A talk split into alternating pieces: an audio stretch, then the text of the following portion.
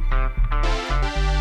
Ciao, io sono Ines. E io sono Camilla. Benvenuti a un nuovo episodio della nostra miniserie in collaborazione con Credimi sul rientro dei cervelli. In questa miniserie con Credimi ragioniamo su una serie di tematiche legate a prendere la decisione di rientrare in Italia dopo un'esperienza all'estero. Se non conoscete Credimi, l'azienda FinTech, leader nei finanziamenti digitali per imprese in Europa, correte subito ad ascoltare l'episodio 61 per sentire la nostra intervista con Ignazio Rocco. Nelle scorse puntate abbiamo parlato delle agevolazioni fiscali per promuovere il rientro dei cervelli e delle opportunità di carriera in Italia. In questo episodio ritroviamo Ignazio Rocco, co-founder di Credimi, con un ospite speciale, Elisabetta Faggiana, mentore per Talented Italians in the UK e a sua volta imprenditrice e founder di Unexpected Italy, per parlare di un tema che sappiamo essere importantissimo per tanti di voi, gli incentivi per il rientro di imprenditori dall'estero. Elisabetta, prima di chiederti di raccontarci come ti sei trovata ad esplorare questo tema e del lavoro che stai facendo, voglio leggere un paragrafo del white paper al quale stai lavorando che introduce benissimo il problema. Uno studio di Confindustria stima che l'Italia perde 14 miliardi di investimenti l'anno a causa dell'espatrio. Questo numero è aggravato dalla considerazione che spesso gli emigrati sono fra i più motivati e con maggiore vocazione imprenditoriale, una grande perdita in termini di capitale umano e potenziale innovativo, che vengono invece esportati dall'estero dove contribuiscono alla crescita. Quindi Elisabetta, ci potresti raccontare la tua storia e come ti sei trovata a riflettere su questi temi? Sì, certo. Intanto buongiorno a tutti. Allora, io sono rientrata in Italia dopo un'esperienza eh, a Londra, un'esperienza imprenditoriale a Londra, dove ho lanciato una mia società di turismo responsabile e sostenibile che si chiama Unexpected London. E il, un anno e mezzo fa ho deciso, assieme a, a mio marito, di tornare in Italia e lanciare, diciamo, di portare un po' il modello turistico che stavamo sviluppando a Londra in Italia ed evolverlo. E quindi di lanciare Unexpected Unexpected Italy. Questo ovviamente mi ha, eh, da un lato mi ha portato appunto a provare l'esperienza di, di, fare azienda in Italia e inevitabilmente anche a comparare l'esperienza che ho avuto a, a Londra rispetto all'esperienza italiana. E diciamo già prima di venire eh, sapevo che insomma la burocrazia italiana è, è famosa diciamo in tutto il mondo quasi, quindi eh, si sa che la burocrazia è molto complessa, quindi ero preparata a, alla complessità, ma eh, diciamo che è stata parecchio tosta vista e il vero e proprio diciamo, shock, forse in modo ingenuo, io considerando gli incentivi per il rientro dei cervelli, ingenuamente pensavo che gli imprenditori fossero considerati tra i cervelli. Ed invece, eh, mia grande sorpresa, quando sono rientrata, eh, mi sono resa conto che gli incentivi di controesodo sono eh, aperti a dipendenti, a partite IVA, a sportivi, a ricercatori, ma non a soci di capitale. Quindi se tu avvii una tua attività di impresa, eh, non puoi accedere a questi, a questi incentivi. Da qui io sono parte di Talented Italians in the UK, un'associazione che vuole proprio aiutare sia gli italiani all'estero sia gli italiani in Italia a accompagnarli un po' nella loro carriera attraverso mentoring, coaching e varie attività. Eh, Talented Italian aveva fatto già un paper eh, qualche anno fa proprio per incentivare l'estensione degli incentivi ai ricercatori. Alla fine ci sono riusciti. Insieme adesso hanno fatto un altro paper eh, che si chiama From Brain Drain to Brain Circulation che vuole proprio incentivare eh, la trasformazione della fuga dei cervelli in circolazione dei cervelli. All'interno di questo paper appunto c'è un capitolo particolare di cui eh, mi sto occupando io con altri, eh, dedicato proprio all'imprenditoria, quindi a capire come far, ehm, come incentivare anche gli imprenditori a tornare e che tipo di incentivi ci possono essere per, uh, per questo. Quindi l'Italia è, trovo assurdo che l'Italia sia al 58 posto su 190 paesi per ease of doing business, facilità del fare business, dopo eh, Kosovo, Kenya e Cile mi sembra. Quindi è, è, un dato abbastanza assurdo considerando comunque le capacità dell'Italia, che abbiamo il più alto numero di net worth individuals, di capitale pro. Insomma, è un, una nazione che non può stare al 58 posto e eh, bisogna capire i motivi e capire come incentivare nuove idee imprenditoriali e eh, anche investimenti all'imprenditoria. Stai quindi lavorando ad un white paper da presentare al governo con alcune proposte e riforme concrete per creare un ambiente imprenditoriale più favorevole e incentivare gli italiani all'estero a tornare in Italia per lanciare il proprio business. Questa cosa ovviamente potrebbe avere un impatto anche molto più ampio, cioè su chiunque voglia fare impresa in Italia, anche chi si trova già in Italia. Ci potresti anticipare alcune delle misure a cui avete pensato? Sì, allora una delle prime misure, il primo passo da cui partire è proprio quello di applicare questa defiscalizzazione anche a chi vuole fare azienda, perché uno dei problemi di questi incentivi, allora questi incentivi si possono applicare al, ehm, al compenso dell'amministratore unico, però cosa succede? Che questi incentivi non tengono conto delle tempistiche necessarie per fare startup e per iniziare anche a guadagnare, quindi non sono solo gli incentivi in sé, ma è anche applicare delle tempistiche che tengano conto di cosa significa fare azienda in Italia. Quindi una delle prime proposte è quella che, questi, che si applicano questi incentivi anche a chi vuole fare azienda in Italia e l'idea è che entro i primi 12 mesi devi costituire la società, tenendo conto anche delle tempistiche della, della, burocrazia italiana, e poi gli incentivi partono dal secondo anno in poi e si applicano gli stessi incentivi che ci sono per dipendenti, partite IVA e ricercatori, quindi 70% riduzione sull'imponibile IRPEF se sei al nord Italia, se ti trasferisci al nord Italia e 90% se ti trasferisci al, al sud Italia e se crei un'azienda appunto o al nord o al sud. Oltre a questo, una cosa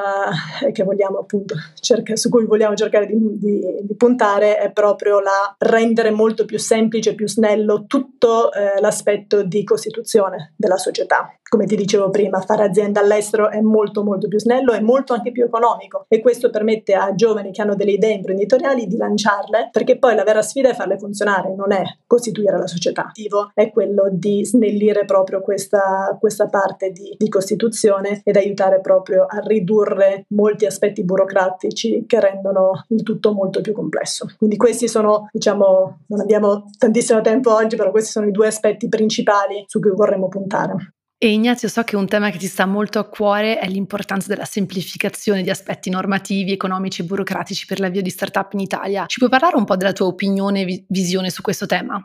Io penso che la, la semplificazione sia, sia, tra i tanti fattori di gran lunga il più importante per, per aumentare in generale il, la creazione di impresa in Italia, che sia fatta da italiane e italiani o che sia fatta anche da persone che tornano dall'estero, perché lo stesso tipo di complessità investe sia gli uni che gli altri. La mia personale esperienza in un settore ovviamente molto regolato, quindi magari un po' particolare rispetto agli altri, perché il settore finanziario è che il carico costi ed energie e, di risorse da dedicare per creare un'azienda come la nostra, per esempio, è veramente, è veramente sconvolgente. Quelli che magari possono obiettare che è tutta l'Unione Europea ad avere questa regolazione, in realtà sono nel giusto fino a un certo punto. Intanto, alla fine, noi competiamo anche con aziende eh, che sono fuori dall'Unione Europea. Quindi, per esempio, le aziende finanziarie in Inghilterra hanno un regime di autorizzazione provvisoria che è molto più, molto, molto più favorevole. E poi nell'Unione Europea poi i regolatori locali comunque non interpretano, eh, c'è una, un'area di discrezionalità nell'interpretazione, per esempio, del concetto di proporzionalità delle regole nei servizi finanziari. Il concetto di proporzionalità è molto semplice, dice che se un intermediario è molto piccolo, certi obblighi e certe regole andrebbero applicati in modo proporzionale alla dimensione che ha e quindi ai rischi che crea per il sistema.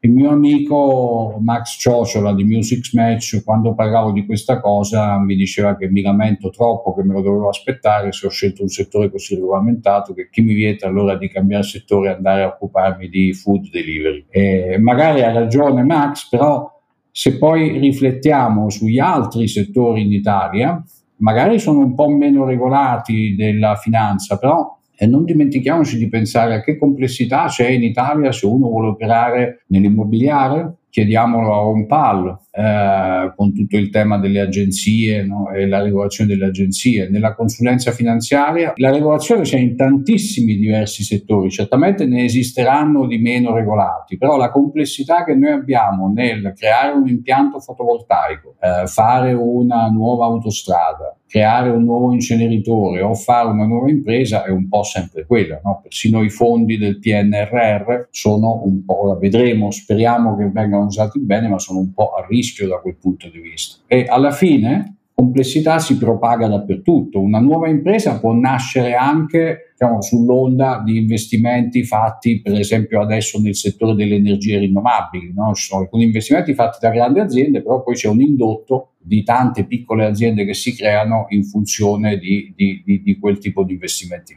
Quindi semplificare i grandi investimenti, tra l'altro, crea moltissime opportunità anche per nuove aziende piccole. Abbiamo parlato di misure concrete che il governo dovrebbe implementare per semplificare la vita degli imprenditori, ma volevamo anche parlare di programmi esistenti che supportano gli imprenditori italiani, ovvero i vari bandi e i prestiti per start-up innovative e non offerti dal governo. Cosa ci potete raccontare in materia? Così finiamo su un tono anche un pochino più positivo.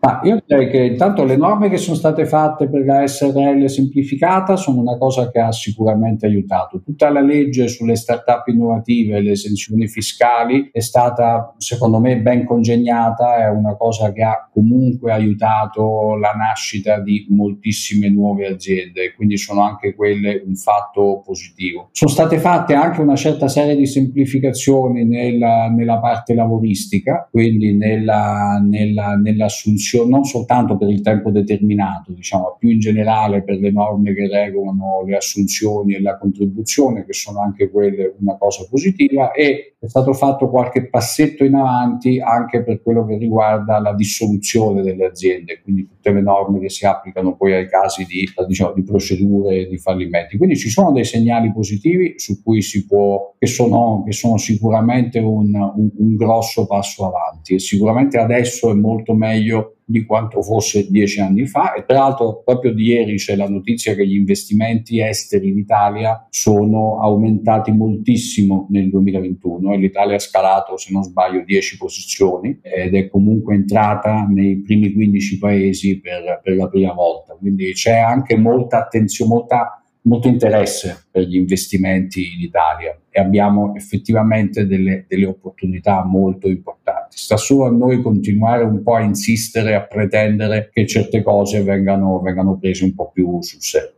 Elisabetta, lascio a te la parola esatto per, per parlare della no, esperienza. per quanto riguarda invece ci sono effettivamente molte ottime opportunità per quanto riguarda eh, i bandi, ci sono molti bandi interessanti, eh, diciamo se si è al sud Italia ce ne sono ancora di più rispetto al, al nord Italia, tra i bandi che possiamo menzionare c'è appunto eh, Resto al Sud eh, che finanzia fino a 200.000 euro, di cui il 50% a fondo perduto, eh, c'è Smart and Start che invece questo è a livello italiano per tutte le eh, per start-up innovative, in cui si va fino a eh, si, si, supera il milione di investimento. Sempre al sud Italia c'è Cultura Crea che proprio vuole incentivare tutte quelle attività che vogliono eh, stimolare la, la, cultura, quindi tutte attività anche nell'ambito turistico e culturale.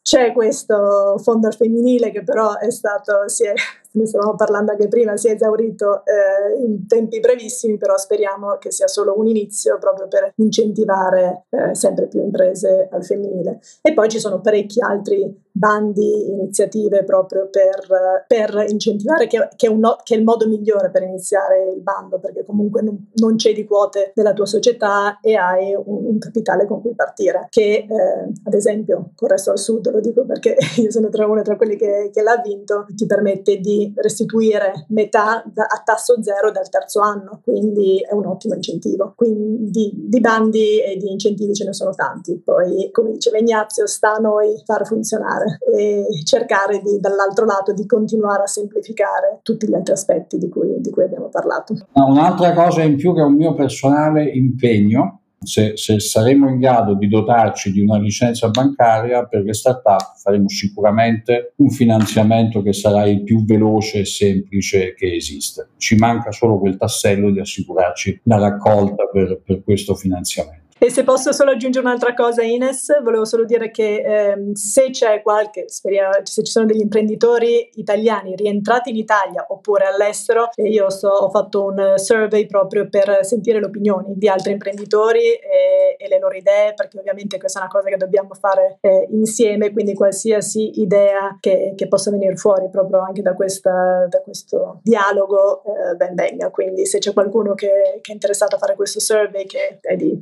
ci, ci vuole due o tre minuti per farlo, eh, sarebbe molto utile. Sì, assolutamente scrivete a Elisabetta, scrivete anche nei commenti quando faremo il post su LinkedIn o, o Instagram, sapete dove trovarci, così um, taggeremo ovviamente Elisabetta e troverete i suoi contatti. E se Ignazio lancerà questo prodotto con Credimi, faremo tanta promo qui sul podcast perché non vediamo l'ora io in primis di ottenere questo credito. Grazie di essere stati qui con noi, sappiamo che ci sarebbe insomma tantissimo in più da dire in materia, ma speriamo che discussioni come questa continuino e che cominceremo uh, a vedere anche in Italia politiche di incentivo all'investimento e innovazione che fanno parte del tessuto economico e normativo del paese come regola e non come eccezione. Piano piano ci arriveremo anche noi e, e sta anche un po' a noi combattere per queste cose, come diceva Ignazio. Grazie. Grazie mille di averci ascoltate. Mi raccomando, non dimenticate di iscrivervi al nostro podcast ovunque ci ascoltiate per non perdere nessuna puntata. Se ci volete dare una mano a crescere, lasciateci 5 stelle su Spotify o scriveteci una recensione su Apple Podcast. Ci mettete davvero pochissimi secondi, ma è un prezioso aiuto per fare scoprire il podcast a nuovi ascoltatori. E continuate a condividere Made It con i vostri amici, colleghi e parenti. Ci potete seguire su Instagram at madeit.podcast o su LinkedIn cercando Made It Podcast, dove condividiamo tanti contenuti esclusivi. Vogliamo ringraziare Sami Bianchi, il nostro sound editor, Cosimo Bigliotti, il nostro editor, Mattia Cittadino per il suo aiuto nella creazione di contenuti social e Guglielmo per aver composto il nostro jingle.